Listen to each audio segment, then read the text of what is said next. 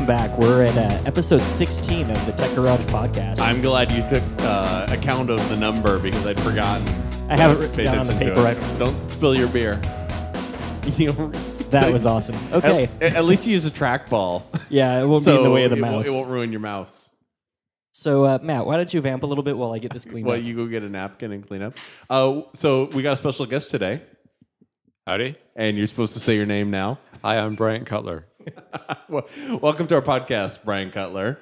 I'm one of Zach's uh, former coworkers Yeah. here to talk about some uh, interesting stuff this week. Cool, yeah. And, uh, and there he goes, ruining the surprise. I haven't even told our podcast listeners that I'm changing jobs. I, I actually, I believe you mentioned it last week. Oh, crap. Never Yeah. mind. My bad. So Zach's uh, Zach's up for a new job. He's gonna stop working with Bryant and start working with me next week. Well, no, he first he's going to on Costa Rica. vacation Yeah, to Costa gone a Rica. bit. He's gonna go. You, you're you're going to all like the the whorehouses in Costa Rica and stuff, right? You're doing like a a, a sex tour. Um, I was thinking about it, but Sid apparently had a problem with that. She Oh. didn't want to run that way. So, uh, Whatever. Yeah, so let's jump right into it now that I have the beer sort of cleaned up. Uh, first up, um, before the show started, you guys were actually having a fairly um, good conversation about Diablo 3 because Bryant plays a lot, Matt plays a little bit. We, we geeked out a little bit. Zach kind of uh, glazed over yeah, while we talked about I what sure level our levels were characters were and stuff. Yeah. So let's talk Diablo 3, shall we? Um, We, we not we've never talked about it on the show before. no, no, never, Yeah. ever, ever, ever. People can't wait to get more Diablo three. So something that I thought was kind of weird is both of you picked the same player class to start with. What is it about uh, the monk that kind of made you guys go, "That's for me"? So I, I started playing a monk because uh, I am a bit of a World of Warcraft addict as well. And my main character there is a shaman, sort of a uh, mix of magic and physical damage. It's the kind of guy who wades into a fight with two axes. And uh, the monk promised the same kind of mix of melee and ranged uh, play with a bit of healing tossed in. Okay. Now, do the does the monk actually? Because I'm completely ignorant of Diablo three. I've only heard about it from Matt. Um, what kind of magic wielding do you get for the monk? Anything good? Uh, yeah, he sort of focuses on uh, sort of holy fire coming down from the skies magic. Uh, Wait, you had holy fire coming down from the skies? Because Yes, I just indeed. punched the shit out of stuff. yeah, there's there's all kinds of builds you can do, right? Uh, my build was very much focused on uh, generating a lot of uh, spirit, the resource system, Now- as much as possible, and calling down as many magical attacks as possible. Did you say bailed? Build. Build. Oh, like character building. Yeah, your Okay. character build. Uh, Diablo 3's got a really interesting rune system on their uh, abilities uh, so that you can have, I can't remember the uh, crazy high trillions of possible characters uh, combinations. Oh, But, very nice. But basically, it's sort of RPG style. So as you as you increase in level, you can choose different, uh, I guess, abilities. Uh, the nice thing that I like about Diablo three, you, you don't never really lock into a certain build. You can always go back and tweak it to to whatever you want once that rune's unlocked or once that ability's unlocked. So it's kind of You end up customizing your build a lot during play, actually. Uh, you know, you'll attack one boss that uh, will totally slaughter you if you get too close to him. So you really have to use ranged abilities. But then the next boss, it may be that you need to stay up close the entire time. And you'll focus on self healing or something. But the the monk doesn't really have great ranged abilities. I felt like there was like a nice, uh, you know, you, there's a couple of like uh, area effect type explosion type abilities and, and, and that sort of stuff. But it didn't feel like to the, the degree like like the, where the the wizard or the demon hunter can is basically shooting stuff from the other side of the map. He doesn't have nearly that kind of range. Oh, yeah. th- he's a close to medium range fighter. So I felt like his range was a little better than the fighter, and his speed was w- really good. That's what I liked. I liked the speed. I kind of felt Yeah. like the, the the fast punching and, like hopping uh, in and out of combat, like yeah, and, like, teleporting around. Yeah, the teleporting was awesome. I was like, oh, so that kind of gives you range a Wait, little bit monks on the teleporting. but- teleport. Yeah, That is awesome. yeah, they're like Dhalsim. Uh, did If, if you remember that game, are you old enough to remember that? Was that I'm- before your time? I'm old enough, but I don't play video games the same way you guys do. I do things outside. I, I leave the house from time to time. I uh, so so I, uh, random question for you. Uh, your uh, your character, Mm-hmm. did you choose male or female? Yeah. I chose female, and I don't know why. Is that because you have something to tell us? I A think I think some your, people uh, think that like when you play a female character in game, you're thinking it's like uh, living as a transsexual type thing. Yeah, I've, I've heard that, and I've heard the uh, the counterpoint, which is that if you're going to be staring at something for hours and hours as you play the game, it might as well might as well be something attractive. That's kind of my my feeling on it. I like I like watching a badass chick flip around and punch shit. Yeah, kind of like I your own just, uh, private Buffy the Vampire Slayer. Yeah, yeah. I just identify with my characters too strongly to uh, to make that kind of a psychological break. Yeah. Um, yeah, I choose female character. Actually, both my characters. And the, the next character that I started playing through was a, was a uh, demon hunter, and I chose a character, that female character there, and she's more naked. Like her stuff, she's got like sexy outfit. So when you choose a female character over a male character, does that limit the amount of strength you can have? Like, it No, it has no life? gameplay uh, effect whatsoever. Just Okay. visualization. That's kind which of I'm odd. Wha- into. i- Is the, the same way in World of Warcraft? It is. Huh. Yeah, there's no. Which is weird because like dudes are way stronger than chicks. Yeah, like I mean, even Just saying. even my scrawny little ass is not is, is substantially stronger than a similarly sized woman. Well, yeah, I mean, even if you were to look at uh, World of Warcraft, some of the racial differences, you know, you'd think that the uh, towering 1,200 pound cow man would be significantly stronger than the uh, female gnome or something. Right. But no. Wait, Uh, really? There, There's, no. They don't have like class, even, or I mean, even like species like uh, There are- differentiations in World of Warcraft. There's very, very minor species differentiation that's entirely uh, compensated for by g- gear levels and, uh, Wow. and different buffs. So, yeah, uh, you can be the uh, the st- very strongest warrior on your server as a two foot tall female gnome with pink hair. Uh, you could also be a, a completely weak sauce uh, Tauren, you know, with your, your with your huge muscles and your leather hide and uh, no strength at all. That is crazy. It, I, I, I'm honestly shocked over here because with the amount of uh, uh, care they put into, like, say Halo, right? When they were talking about rebalancing the weapons when all of the different iterations of Halo came out, Yeah. they went a little crazy to make sure that the guns weren't overpowered. I, I would have kind of assumed that same kind of uh, um, excitement or desire to make things realistic would have bled over into some of the more, um, you know, Right. So Yeah. I, I'm curious. Does that mean you think that the black characters should be faster? I can't. Re- I don't know because when you look at it, you're now all of a sudden dealing with a bunch of stereotypes we don't even have yet. Because Right. you know what is a uh, you know elf supposed to do exactly? Yeah. I yeah. I don't know. It, does seem like at least physical. Like if you've got species, there should be some significant differences in strengths. Like because I've played other RPGs where like if you play um, as an orc, you've got you know more strength and better healing. Whereas if you play as a elf, you've got better magic abilities and stuff like that. But I've So- never played World of War. I, I I specifically avoided World of Warcraft because I've heard it's super addictive. I've heard. It's another one of these uh, actually- Blizzard uh, geek cocaine variants. Yeah. I actually know, s- uh, my actually, you guys probably both know this person. I'm not gonna say their name, but I know somebody who's That both of us divorced. Yeah, I, I know. I'll, I'll, I don't want to say the name. I'll tell you after after we finish up. But who uh, apparently their divorce was a direct correlation to playing World of Warcraft. I know who you're talking about now. I Yeah, just I, got fi- I figured you would. Yeah. Okay. Um, the so back to the game. afterwards. What is it that uh, what is it about Diablo three that causes you guys to spend hour after hour? I mean, Bryant, you said your character was in the 50s, right? That's correct. And uh, Matt, yours was in the 30s. Yeah, I'm, I'm not as hardcore. I'm guessing that's a non-trivial amount of time. It's not like you can bust through that in three or four hours, right? Uh, absolutely not. It's it's uh, orders of magnitude more than that. so, w- what is it that uh, keeps you coming back?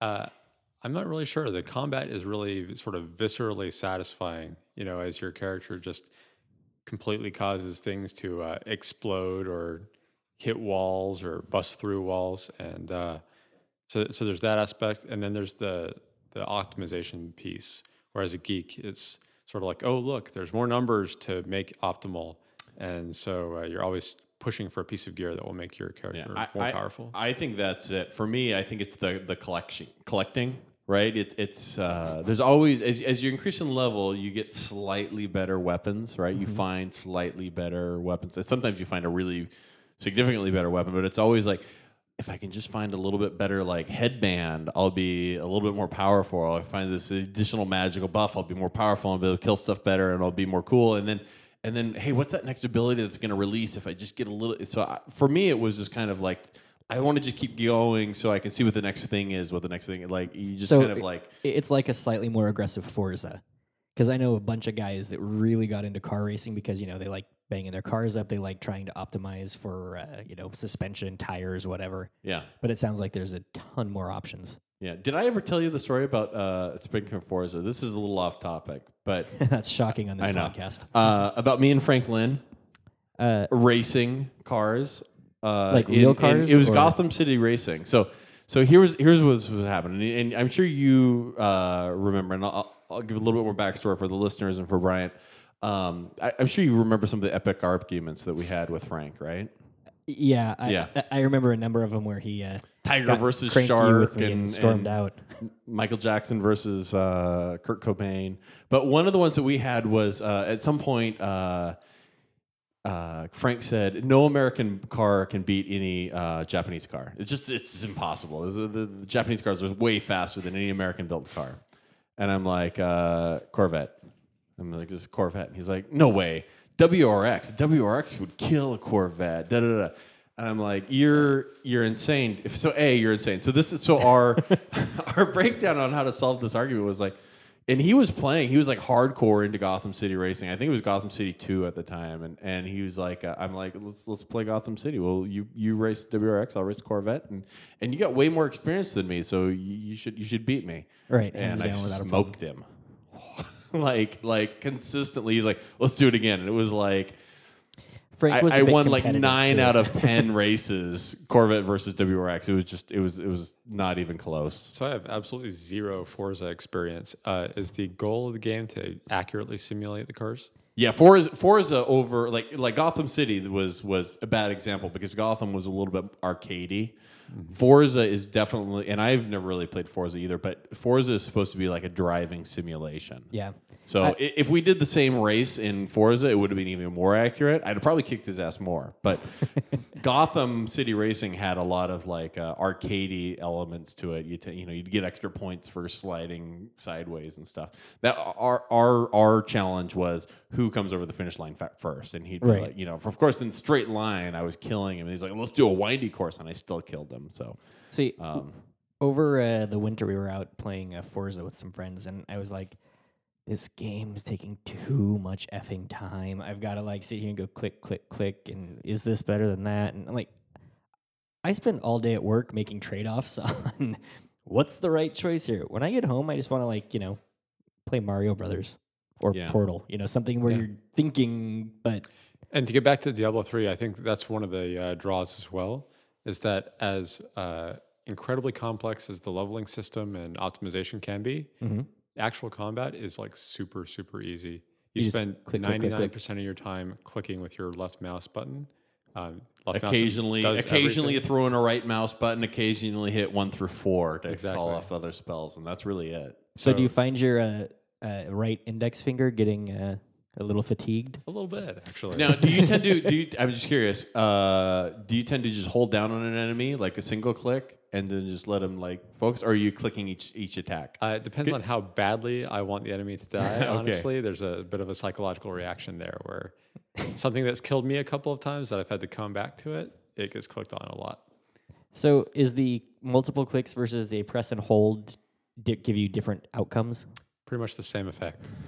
That's why it's psychological. Okay, I was, you know, but you feel better because each time you're tapping it, you feel like you're, You're hitting doing it. You're- something. I'm hitting the hell out of this guy. all right. Yeah. So have either of you gotten a little? Uh, a- as I understand, there's an in-game marketplace. Have you guys g- started buying and selling um, anything in there? I've only sold and and poorly at that. So there's both a uh, in-game currency version of the auction house and a real money U.S. dollars kind of auction house. Uh-huh. Uh, I have bought and sold by the in-game um, auction house, and actually have done very well by it. Has managed to fund a lot of upgrades for my character, but uh, I'm hesitant to give anything as sensitive as a, a like a PayPal account to So- a video game company. I was just I was just uh, seeing this the other day. The uh, apparently the currency market just opened up.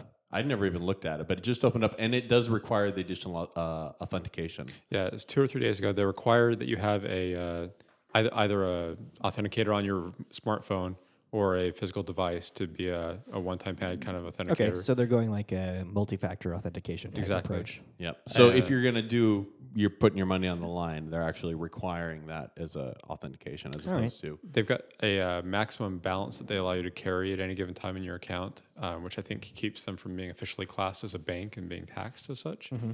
Um, so there's only so much that you can sell at any given time, um, and they have limits on how fast you can transfer money, so that you You're know, not doing like uh, check kiting or anything like that. Yeah, they don't want you money laundering for a cartel or something. So what is the what's the max like around approximately? I think the max for any single sale is two hundred and fifty dollars, and they only let you clear thousand dollars in a week through the uh, auction house, something So like that. That still feels like I could launder money through there.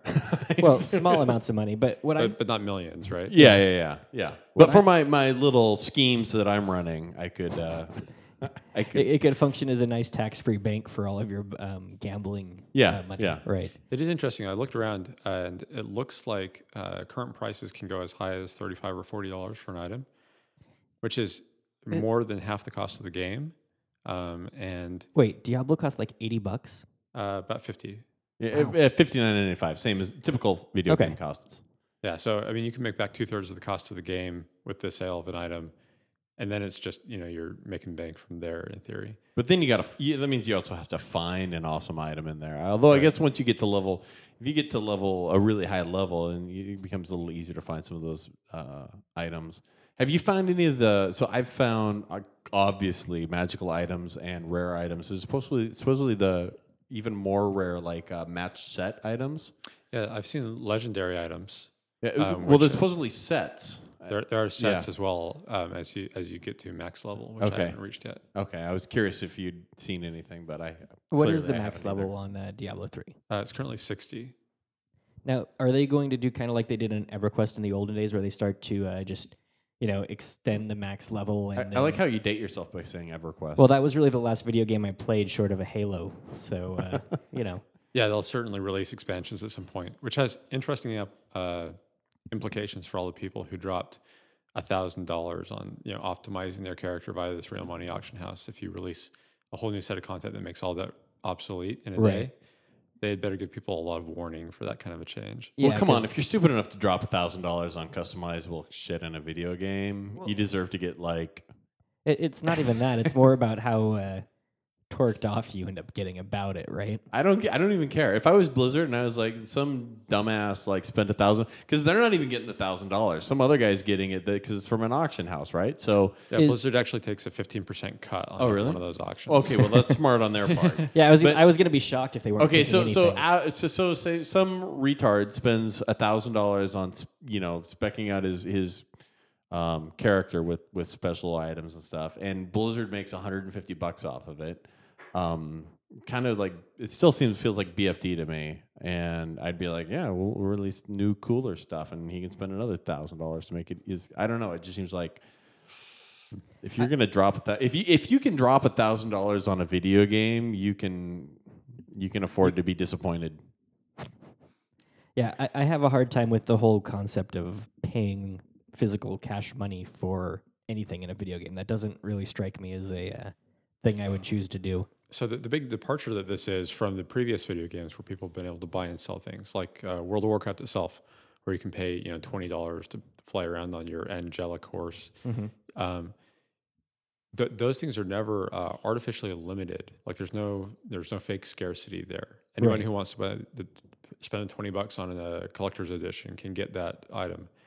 Um, but in this case, Blizzard's saying uh, the probability of this specific item occurring in the game is very low, and that they won't game that, you know, cross their heart and hope to die. And Right. so therefore this item has some some special value that would make it worth 50 or 100 or 250 dollars rather Right. than 50 cents or, or a dollar like a Farmville transaction would be. So it's like the Moxes in Magic. You guys are looking like me like you don't know what I'm talking about. I yeah, uh, Magic was another thing that I played once and thought, wow, this is so not something I'm going to spend time on. Yeah, me me too. Yeah, that's what I did. Yeah, Yeah. that's it. I saw your Magic cards when you were in college, dude. You Yeah, I kept them in a little binder with You, you can still find them in my binder in the plastic in my house. I was way too cool for Magic when I was in school. yeah. It was all about Star Trek reruns. that that is an important distinction. I think I was probably doing the same thing. I think there was a Star Trek trading or playing game too at some point. There was Yeah. definitely a Star Wars one. I don't know if there was ever a Star. I can't imagine there wasn't a Star Trek one. They had like after Magic took off, they tried making games of card games of of pretty much every genre, and I so I'm pretty sure there was a Star Trek one. I think I saw like some pic- I, for some reason there's this picture of Jean-Luc Picard in like you know the red uniform on a car. Like it's Yeah. just sticking in my mind for some reason. I uh, uh, the other night my nephew came over. and We were reading books. Right, he's five, and uh, he was get my he. There's a whole bunch of books he has here, and he went to go pick a book for me to read to him. And my wife was awesome. She's like, "Hey, why don't you read the Pokemon book?" Now, you both have kids. Yours are substantially younger than his, but have you guys ever watched Pokemon? Yeah, Yeah. Yeah. Do you know how absolutely um, uh, difficult to pronounce almost all of the Pokemon names are if you don't know them? I'm not. I'm not Uh, following. yeah, I, I think they were relatively easy to pronounce. Actually. Yeah, I'm gonna go get the book right now and have you guys read it out loud to me and tell me you don't feel a little bit silly. Oh, you feel silly pronouncing them for sure. Yeah. I, I did find myself as I was reading through it though like doing it- Charizard, Squirtle. Bulbasaur.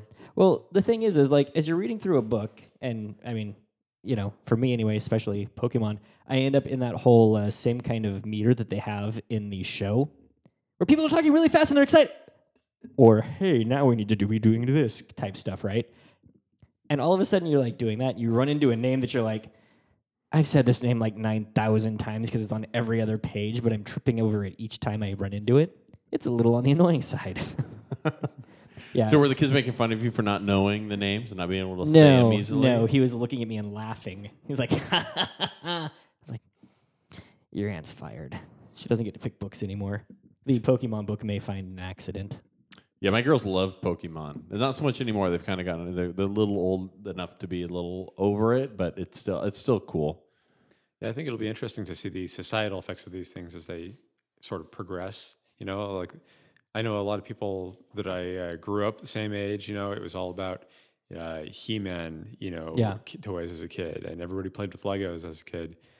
What's going to happen when all of the latest and greatest uh, engineers at work are the guys who grew up on Pokemon? Uh, well, they probably are right now. I've got guys that work for me that were like, uh, Pokemon was the thing when they were kids, right? Because I mean, kid, guys who are in their early twenties now, Yeah, there's kids that Pokemon work was with us. the shit. That yeah, when like literally, I've got a guy who's got Pokemon on his uh, his screen on his desktop. Because I mean, it's a little retro, but he's like.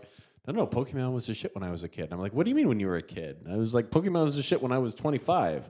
He's like, oh, there's an age Yeah. gap here. You're a little on the old side. I mean, you're almost 40, dude. I was talking to one of the guys at work, the, another one of the other guys at work. We were, I, he was talking about his girlfriend, and uh, he mentioned something about her being 18, and I started giving him shit about it. And I was like, "Wait, how old are you?" He's like 22. 22. I'm like, never mind, it's appropriate. Yeah. So, uh, what else has uh, got you guys coming back or keeps you right on uh, in the computer chair there playing Diablo 3? We've talked a little bit about the in game market, a little bit about the uh, good, solid feeling you get for killing uh, and destructing environments. That's that's pretty much it. That's it. That's it. Yeah, it's just this, collecting uh, and driving Oh, the the, driving the stuff. character up further. Yeah. Lot, lots of uh, trance-like clicking. You know, it's just a nice way to, to decompress after a long day. It's a zen moment while you're, uh, you know, blowing things up. Yeah, pretty much. And it, it really is uh, sort of exquisitely tuned, you know, to be hard when you need a little bit of a challenge, and not really hard when you're not wanting one. And it's never really. I well, granted, I only played through normal. I haven't gone through hell or inferno or anything yet. But it never hit a frustrating difficulty. There was the occasional like, ah, crap, I died there, and it was because I wasn't really like you know paying enough attention. But then you respawn at your last checkpoint, and you got all your stuff. It, you got a ten percent damage, you know, on your equipment that costs you fifty dollars to fix or what. I mean, it was never really like a Oh my! You know, it never felt, really felt like a bad thing when I did. The one thing I'm I, I'm curious about uh, when you're playing along and you're like occasionally, which I know this never happens, but then when you want to quit, you're like, I want to quit, but then I got to play the next checkpoint to make sure I don't lose progress. Absolutely, Is is it just me or is that kind of annoying? it is annoying, and I kind of wish that there was some sort of a quick save option that would just immediately snapshot where you are. Yeah. But uh, I think it's I think it's a good trade off. um, because you don't want to like pick up, you know, mid battle every time you start, right? It's Yeah. nice Yeah. to sort of get some uh, narrative flow every time you start to play the game. Yeah, I just things happen, right? And occasionally, oh, I gotta go. I tend to pause a lot because I'd be like, I gotta go do house stuff or family stuff or something else, and so I'll pause. But then sometimes I come back to the game after it's been paused for Have a played a significant time. Just a little bit. Yeah, I've, I've, done about half my playing uh, playing co-op with a guy who lives in my neighborhood, uh, just down the street, and found out that he was also a big Diablo fan, Yeah, and uh, it really changes the experience as well. You know, uh, your kid starts crying, hold on a sec, you run, and in the meantime, he's defending your you know retarded avatar as he Yeah. stands in place and monsters swarm him. So. Uh, That sounds you, know, you, you can look out for them. They look, look out for you, and uh, there's never this feeling that you have to finish to the next checkpoint because you can always just pick it up with your friend the next time. right. That's something that uh, one of the games that I have actually played, Portal 2, is a little frustrating for me from time to time because I'll be playing along like halfway through a long level and then, you know, I'll have to go make dinner or something and I'll sort of forget what's going on in the level or where I'm at or what's happening. And then it's like really difficult to come back to to try and go, okay, where did I leave portals? What's going on? Where should I have portals? What's kind of the goal here? Um, Yeah, I just, I just feel, for me, I feel like I'm much more of a casual gamer than I was ten years ago, and so a lot of times I, I just, I, I really prefer games where I can, you know, oh, all right, I'm done. I just hit save and walk away at whatever point I'm at because either I have, you know, I've got other commitments, I've got, to, you know, stuff to do in the real world, or you know, I just, I can't, whatever. Or I get bored, I get tired, I want to go to sleep. Yeah. I'm old. That that happens as you start aging. I understand. So uh, exciting news in tech this week. Uh, WWDC happened. Um, they announced a bunch of cool new stuff. So that's the Worldwide Developers Conference for all developers for all platforms, right? Exactly. That's that's why it's called the Worldwide Developers Conference. right, sweet. Uh, we uh, kind of had an issue. It is about the one platform that matters, right? See, that's exactly what I said last week. um, yeah. So Apple did announce the new. Wouldn't it uh, really be like the two or three platforms that they? Ho- I mean, they've got iOS and the, the whatever, they have- whatever you they actually run on Macs and and I don't know. I'm sure there's a third platform that they talk about it there, isn't there? Not really. Oh, There's just- just the two? basically uh, uh, Alright. Mac and uh, iOS. Hmm. So a ton of new. It'd uh, be really cool if they had a third. yeah. Yeah. We, we can send them an email. so uh, what, one of the big and exciting things they released was just actually kind of what I was hoping they'd send out was a, uh new laptop with a Retina display. And uh, that for me is super exciting because I think it was uh, the specs were something like uh, 2880 by 1800 on the resolution. So you finally have a decent amount of screen real estate on a 15 inch laptop. And it's less than three quarters of an inch thick, I think like 0.71. Not that I memorize these stats. Everybody in the room could tell I'm not looking at my laptop. The rest of the world is like, really? Um, so yeah, I'm uh, super stoked. The only thing that's not cool, I, it's for those of you playing at home that probably haven't read this, you wouldn't be listening to a podcast anyway. But um, you know, quad core uh, i7 processors, uh, what four and eight gig um, options for RAM. Does it go up to 16? I'm not sure. remember? I I know that there was a lot of buzz about it the first day, um, and that uh, I'm, I felt myself getting caught up in that reality distortion field a little bit as well. Uh, I'm a little less enamored of it now that I read about it. Yeah. Uh, So- in particular, I'm not fond of the idea that the uh, battery is actually glued directly into the aluminum of the case. Wait, they glued the battery in? They glue the battery in, they glue the uh, LCD panel in. So if Ah. anything happens, you replace that half the clamshell. That's basically. uncool. Well, batteries never like wear out. They just Yeah. have the same sort of like you know life expectancy as every other component. So, so gluing the battery in place uh, not only means that you definitely have a finite lifetime for the system as a whole. You know, you, you hit your 700 recharges or whatever, and it's done. Right. Well, Um, unless you got some acetone and uh, screwdriver. It also means that all of their uh, talk about recycling and being very green and environmentally friendly, uh, you know, all the glass and aluminum are recyclable. If it were possible that you could separate them without, Without shredding them all down. together, Yeah. and so uh, Well- a lot of their you know uh, sustainability claims are also completely bogus. That's been the case for their sustainability complaints for many years, though. I mean, or did I say plain? Yeah, whatever. Um, they have very well advertised that they are the best and the brightest, and they're you know making the world green and safe, and all of that really is just to keep the uh, um, baristas and sort of other folks that don't bother to you know do anything other than buy into the Mac culture happy, so that they can go eating their organic food and uh, having a Mac. Yeah, but I mean, if, if you look at like the uh, previous generation MacBook, which they just released the uh, update of, Mhm. uh, those MacBooks are actually related to be are rated to be really uh, repairable. You know, you can swap out the battery, you can upgrade the RAM yourself, Take out the hard drive. you can swap the hard drive for a solid state drive. Yep. Um, so there are all kinds of ways that you can upgrade uh, the machine and push its lifetime a little bit longer. Yep. You can't update the uh, processor or the graphics card, but everything else. That's uh, kind of a, Mac, hard a laptop everything. thing, though, right? Like very few laptops can you upgrade the processor. Right. So so Mac has been you know head of the class you know in that respect uh, so far, Well- and, and now they're really you know about facing here and saying they're just going to go for you know maximum performance or maximum thinness over being able to extend the lifetime of your laptop a little. Bit. I don't know that they're actually going that far back because if you look at the MacBook Airs, they're exactly the same type of thing, right? Yeah. I mean, you buy a MacBook Air, you get exactly what's there because they've hardwired everything to the motherboard. exactly. There's and, no upgrading of the hard drives. There's no RAM upgrades. Nothing. Just take what you got. and, and and to get back to like uh, the late and great Steve Jobs' metaphor about uh, trucks versus cars. Now, not everybody needs a truck, right? And, Right. A, and a computer is a truck, where an iPad is a is a car, Mm-hmm. right? Uh, I, I saw a MacBook Air as sort of a uh, iPad plus keyboard.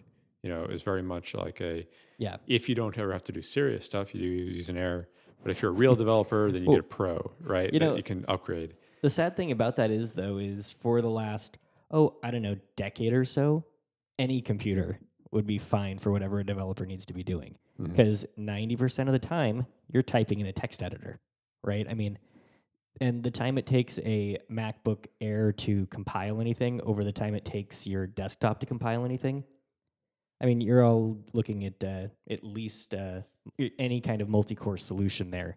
It's going to be way faster than it was even 12, 15 years ago on your mo- most powerful uh, computers. Mhm. So, I mean, the argument that anything isn't really powerful enough for what you're looking for these days is kind of silly. Yeah, I'm not uh, arguing about the power, but there's that feeling of having uh, control of the environment that you're using Yeah. um, that goes away with the newer tools. Yeah, I'll give you that.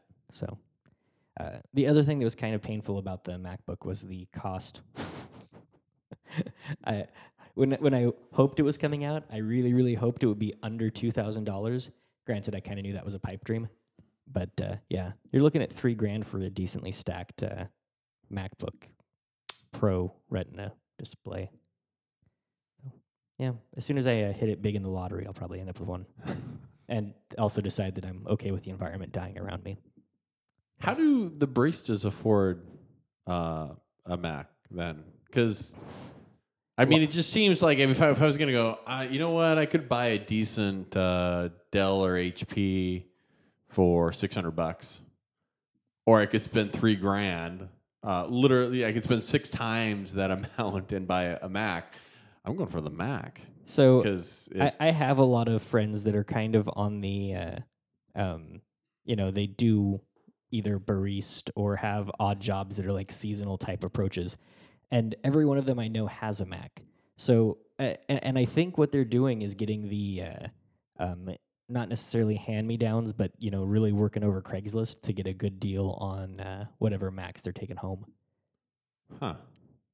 Yeah, I, it doesn't make sense to me either because when I was like dirt poor, I had a you know home built PC that sat over in the corner was about as tall as I was, and uh, Right, and you, you, you scrapped it together two hundred bucks. yeah, exactly. Yeah. But you know, there's a, a certain image you have to keep up as a barista. That, right, uh, right, right. You know, you have Skinny to be- jeans, Exactly. fixie. Yeah, Uh, to be to be fair, you know the Macs are uh, comparable when you look at uh, this the stats on them, right? Like if you were to buy, you know, an UltraBook, you're looking at the same kind of price range as a MacBook Air, yeah, and a and well, you know, uh, well equipped UltraBook, you're looking at the same price as a MacBook Pro. There's just not a low end or you know netbook style Mac available because they want you to step down to an iPad at that point. right. The, I think the the thing here is though, or the thing at play is that most of the folks that I know that you know don't have tech jobs that end up with Apple's, they check Gmail with them. which the uh, you know the netbook that I have in the bedroom that has you know two gigs of RAM it'd be more than sufficient for that use. Right. It'll also take you to Pinterest. Yes. Yeah, I, I think that we'll increasingly see that segment of the population switch to iPads as they become more capable. Or alternately, the new Windows 8 tablets that are coming out. It looks like there's a lot of different form factors coming there. Or shameless plug, the Kindle Fire or its successor. you know, actually, I love my Fire. Uh, we've talked about the Fire on not every podcast, but Yeah, Uh, very I close got, to. I got every two of them at my house. Yeah. Um, the uh, actually one of the other things I wanted to talk about this week was uh, the when the Kindle Fires were coming out. That was about the same time that they launched Cloud Player. Have you guys used Cloud Player? I have. Okay, so why don't you walk us through your use of Cloud Player? What what you like about it? What uh, Uh, so I'm a big fan of the idea of a personal music locker in the cloud, uh, partly because I've been on the other side of implementing it, uh, that kind of functionality, but uh, also because I, I really dislike the way that every time you uh, upgrade to a new computer or you're visiting your parents' house or something, there's this whole set of things that has to come along with you. Uh, ideally, that would include, you know, my uh, Zeech RC file, you know, as I as I terminal into things, but you know, yeah, but nor- that, nor- normal things like music, you know, and video would be nice to, to have those along as well. And so I'm, I'm really looking forward to the day that I can sit down on any device, log into something, and just play all my music and all my videos. I, I think that day is actually here now. I mean, with all of my music is up in Cloud Player. Um, I've got uh, this week the Cloud Player app for the app, iPhone and iPad was released, which is awesome. Um, there's an iPl- a Cloud Player app for your uh, Android devices. Um, So I, I, I like the the Cloud Player concept. I'm especially excited about the web version. yeah, Like I'd like to not even have to download an app to your phone to be able to play my music on it. Right. And the the web version is actually pretty slick. I mean, it works very easily. Um, the greatest integration for me actually is the fact that when I buy um, music from Amazon, which is where I buy my music because I can get MP3s and you know, hey, DRM free. DRM free eternity. MP3s, and it's great. Um, but now it'll automatically store them into Cloud Player for or into the oh, what is that? Cloud Cloud, Drive. Drive. Cloud Drive, yeah. It'll automatically store it for me in Cloud Drive, which is then accessible through Cloud Player, and you know then it downloads it to my local machine and syncs with uh, um, iTunes because I have an iPhone, so I need to use that. But uh, yeah, it, it, Cloud Player is one of the coolest things. And if you buy MP3s from Amazon, they just give you free storage for all of your MP3s. So like I bought a bunch of albums on uh, Amazon MP3. As soon as Cloud Player came out, I was like, well, I should go get more so I can upload the rest of my music. But it's like, nope, it's all free. So just it, it was actually kind of handy. Um, again, something that comes up fairly regularly is the crappy internet I have at the house here. Um, I actually just took my laptop into work at Amazon and uploaded it all to Cloud Player. It was wicked fast. We're talking about like 45 minutes. It was all like all 30 gigs of my music was Right. As, uploaded. as into- opposed to a fortnight if you did it from here. I'm expecting uh, more like three weeks if I were to do it from here because Yeah. you know MP3s are huge. You just Yeah, can't yeah. move them easily around. Yeah, You don't so- know what a fortnight is, do you? That's like two weeks. Oh, damn it. You were good. well, when you said no more like three weeks, it was like, you know. yeah, I it's a fortnight and a half sounds silly. Yeah, I know. I was just.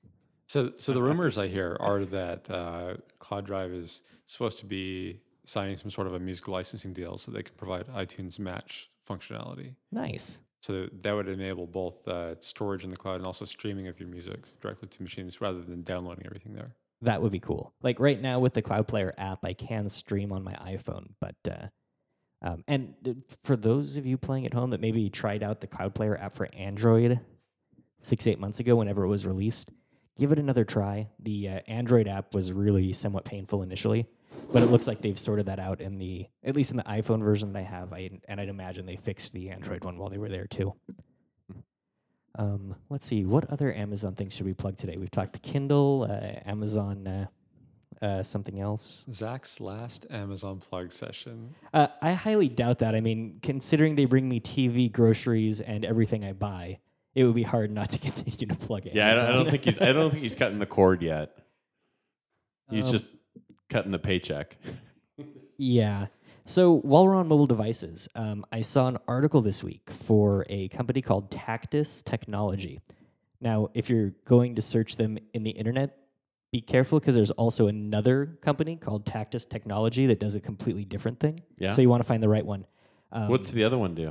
they make uh, 3D modeling software. They Oh. have a virtual cadavers, virtual uh, um, frog dissection. Um, I think they have another product called Protean Clay. Like Yeah, the way you were warning it, I thought it was maybe like some sort of like porn site or something. no, no, no. it's not- Now it's- I'm kind of disappointed. Yeah, it's nothing bad. It's just when when you uh, and this is just me. If you're naming a company or say a podcast, um, you really should look out there and see if there's another company with the same name already, because it's really difficult when you're doing like domain names, anything else, right? And uh, it confuses Bing, which is what's defaulting as my search engine on this laptop. Yes, that's right. I have a MacBook that has Bing as the default. Um, That's but just anyways, sad. Just sad. oh, it could be worse. Uh, what uh, Tactus Technologies, the really cool one, does is they've been working on um, a new touchscreen. Their kind of approach to the world is that touchscreens are slick and all, but at the end of the day, humans really like buttons. I know I do. If my uh, touchscreen had buttons on it, I would be so much happier. I like Um, buttons. Yeah. What they've designed is actually a new touchscreen that can make buttons magically appear when you need them and make them go away when you don't need them and you actually uh, press them. They're using some magic uh, liquidy technology stuff. I think it's a magnetic polyalloy. Huh. Um, Sounds like magic. it, it does sound a lot like magic, but uh, it looks like they're actually working with some uh, Android phone makers and they're slated to be out in uh, the middle part of 2013. Wow. So does it give you just uh, like the equivalent of key travel, or do they actually have hap- haptic feedback built in? I do not know about the haptic feedback. They were not very clear on the website if it would be included, but it definitely gives you the effective key press. So it even gives you the key press because I was kind of as you were describing, I think it was just going to give you like a nub or something. Like No. you, you know what I mean? Like when you do it, it would kind of just raise, but it would be statically raised. Yeah, no, it looks like it actually raises and you press a button and it behaves like a button ought to. It's really interesting that you should bring that up because you know, speaking of video games, uh, I recently spent some time on an Xbox, and it was interesting how they separately texture all the buttons. Uh, if you if you pay enough attention, you can tell like the uh, control sticks have a different finish than the triggers do, which have a different finish than each of the different classes of buttons on the controller. Um, I think that it's going to be something that's necessary for any kind of hands-free or look-free, uh, you know, tactile uh, controller. Yeah, that was one of the things that they were advertising is that with the new um, uh, Tactus displays, it actually opens up the world of smartphones to uh, uh, visually impaired folks because now they can get the same kind of feedback that everybody else gets just by default from looking. So I'm really excited to see how this comes out and what it's going to be on. I mean, it might be one of those things where I'll have to go uh, hang out at the store for a couple hours and play with an Android device to see uh, Well- what it's like. Well, and one of the things that's that's the problem with smartphones on like some of the video games is like i I'm sure you've played something where it's got like sort of a joystick type uh, game on on the the and and it's hard, as you're focusing on the game, your finger kind of moves off of where the joystick control is. So, I know there's a, a company that was selling sort of like little nubs that you could stick on your phone that would kind of like give you that sort of.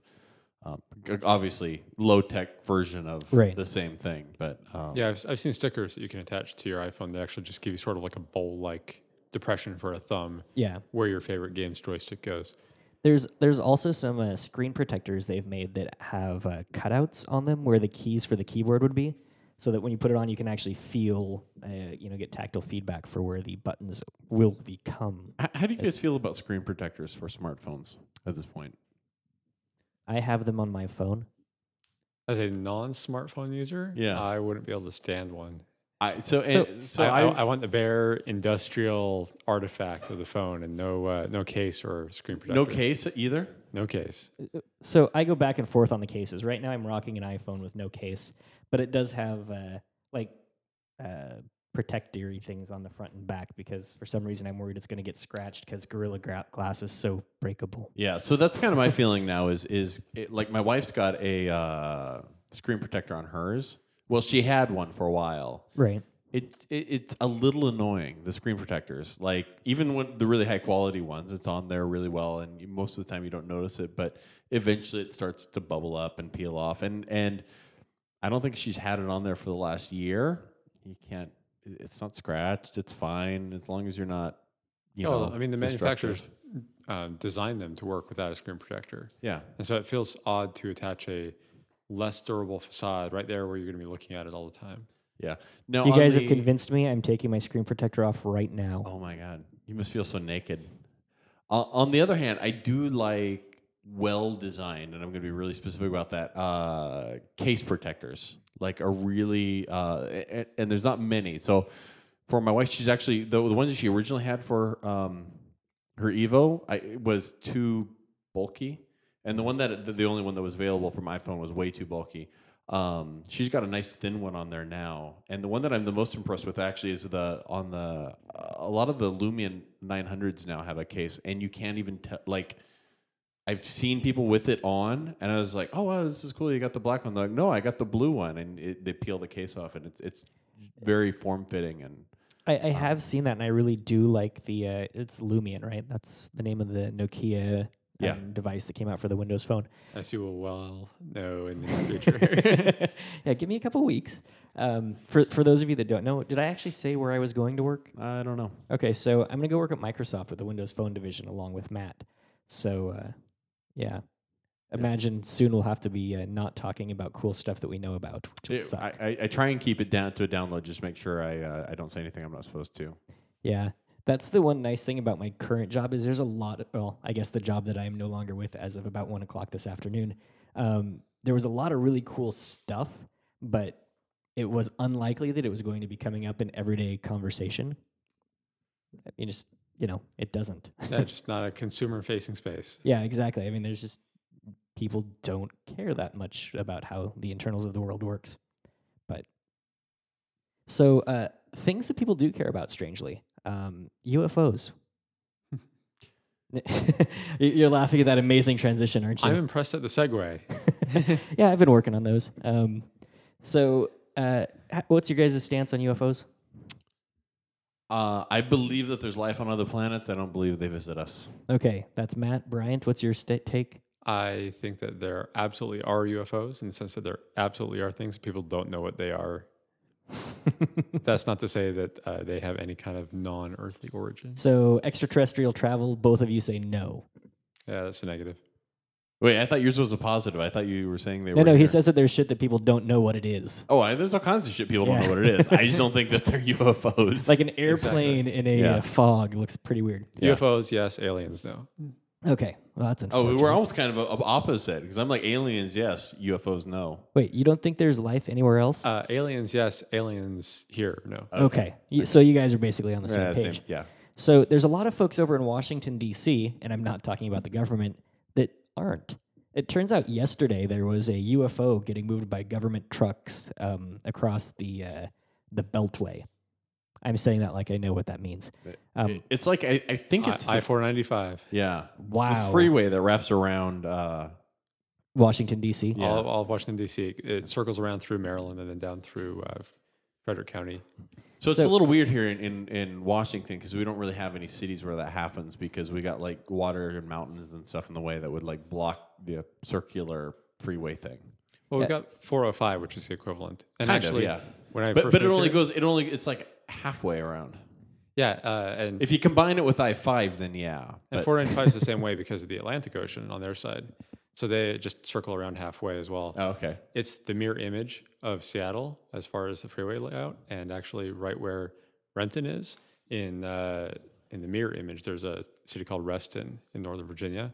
Wait a minute. I think the Illuminati are responsible for this. They've designed our cities on the West Coast to be symmetric with our cities on the East Coast. My first six months here, I called Renton Reston every other time because I had that mental map or mental map just flipped 180 degrees in my mind.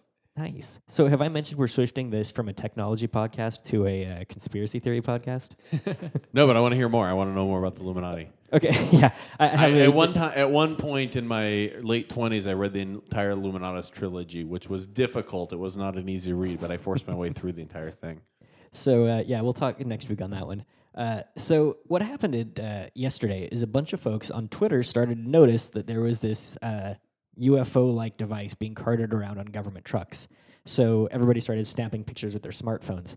Now, for many, many, many years, uh, I have spent a lot of time reading uh, conspiracy theory stuff, listening to Art Bell and George Noory and all those kinds of folks. Even Wiseback when he did his own local show, and something that always kind of struck me as odd was the uh, level of crappiness of any picture you'd ever see. If somebody's like, "I took a picture of Bigfoot," or a UFO, or uh, you know, my sister-in-law, whatever. Uh, the pictures are always grainy and crappy. Uh, today, yeah. We're, we're carrying around cameras in our pockets that are what eight or ten megapixels. I mean, they're they're really awesome. So when I saw that there was a UFO in Washington D.C. that had been uh, reported on Twitter, I naturally went and looked at the pictures. Guess what about the pictures is kind of uniform of the three or four pictures they had. They're all grainy and shitty. They're all grainy and crappy. Like my phone from like six or eight years ago took better pictures than they managed to take with those uh, cameras. Um, but as it turns out, it was in fact not a UFO. It was a very identified flying object. It was a, a military drone. It was the uh, The X-47B. the X forty seven B. Now, uh, Bryant, do you uh, know a little bit about military vehicles? So, as, as a bit of a military vehicle buff, uh, I know that the X-47B is an experimental uh, U.S. Navy drone designed to take off and fly from aircraft carriers. Um, it's essentially the stealth fighter of the drone world, a prototype for the Unmanned Combat Aerial Vehicle program. and it's apparently designed to look like a UFO. Basically, looks like a big diamond-shaped thing with a single jet intake on the top and a big jet outlet on the back, and no other identifiable features. Yeah, it, it if you if you guys saw the uh, oh crap, I'm blanking. It was a Disney movie about a kid that got brought back forward in time. There was a kind Flight of, of the Navigator. Flight of the Navigator. Yes, exactly. Uh, they're very reminiscent of the Flight of the Navigator spaceship. Basically, I mean they have more wings, but depending on what angle you're looking on it, it could be very easily uh, confused. But uh, yeah, apparently this isn't even the first time it's happened. They've uh, trucked those same drones through um, both uh, the Beltway before and a number of other places. Um, so basically, what I have to say to all of you folks in Washington D.C. that use Twitter, dude, make sure it's an actual UFO next time. You know, something that is exciting, worth getting excited about. Um, but so, what are the what's the uh, biggest use for these uh, drones? things to get excited about. Not the X47B, but yes, the Retina MacBook. Ex- Okay, well, so here's the thing. In my real life, I may get to play with a Retina um, display MacBook. The chance that I'm ever going to get to play with a military drone is. Uh, wait, do they let It's me rent those? increasing every year, actually, with Really? the number that they're producing. But So, so they might actually start having these at the Boeing surplus, where I can just swing by and pick up my own for like you know, well, the word on the street is that they've got more than 60 of these drone bases in the United States. really. Yep. What now? What are they? Uh, what are they doing with the drones? Nobody knows. Because it seems like if you have 60 bases all across the United States, um, I'm doing really bad geography math in my head. Approximately one per state. Well, Grant, no, no, no, I'm not even that. I'm like, I was thinking about the distribution. Where would you be dropping these? Like, are you putting them on, uh, you know, near the oceans? Are you putting them on the borders? Or we? There are know- stories about uh, military drones being used to catch uh, drug smugglers in the Gulf of uh, Mexico. Uh, others that patrol the Rio Grande for illegal immigrants. Uh, that Now- there are uh, times that military drones have been uh, seconded over to NASA and used to uh, map forest fires. See, the forest fires is a cool use. The tracking drug dealers, that's slick. Isn't the Coast Guard going to get a little pissed off that there's these drones that are now able to do probably substantially more cheaply and with less risk of life what the Coast Guard does, and they might actually have to be, uh, Coast know, Guard, which is a deployed? branch of the U.S. military, yeah. probably not so ticked off about the military drones functioning properly. Well, I- here, here's I was about to point out No, the no, no, no. exact same thing. Here, here's what I'm asking. Uh, and anybody that's listening that was in the Coast Guard, go ahead and hate me for this. Um, as I was growing up, the story was that you went to the Coast Guard so you wouldn't ever have to go anywhere. Right, because you're you're a pussy. You're saying the guys in the Coast Guard are. That's not what I'm saying. I'm That's saying what you're saying. traditionally they weren't deployed Uh, the Coast to Guard is anywhere. a dynamic uh, armed service now. Uh, they actually run some of the minesweepers that are in the conflicts. Oh, in Dude, the I Middle play East. that game all the time. Just a little click, click, click. It even tells you can figure out where the mines are. But yeah, so the the Coast Guard, I'm sure, is is welcome to all the drone help they can get. I'm sure that the uh, Air Force pilots that are being displaced by these, and the Navy carrier pilots, are less enamored of the program. See, how many Navy pilots do we actually have out there? Like, how many folks are uh, parked on, uh, um, you know, Uh, 13 big carriers and about 80 aircraft per, with multiple pilots each. So they're actually in very, very uh, high likelihood of getting replaced by drones. Certainly.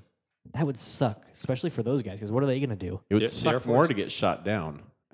Yeah, but really, we go to war with countries that can't shoot us down.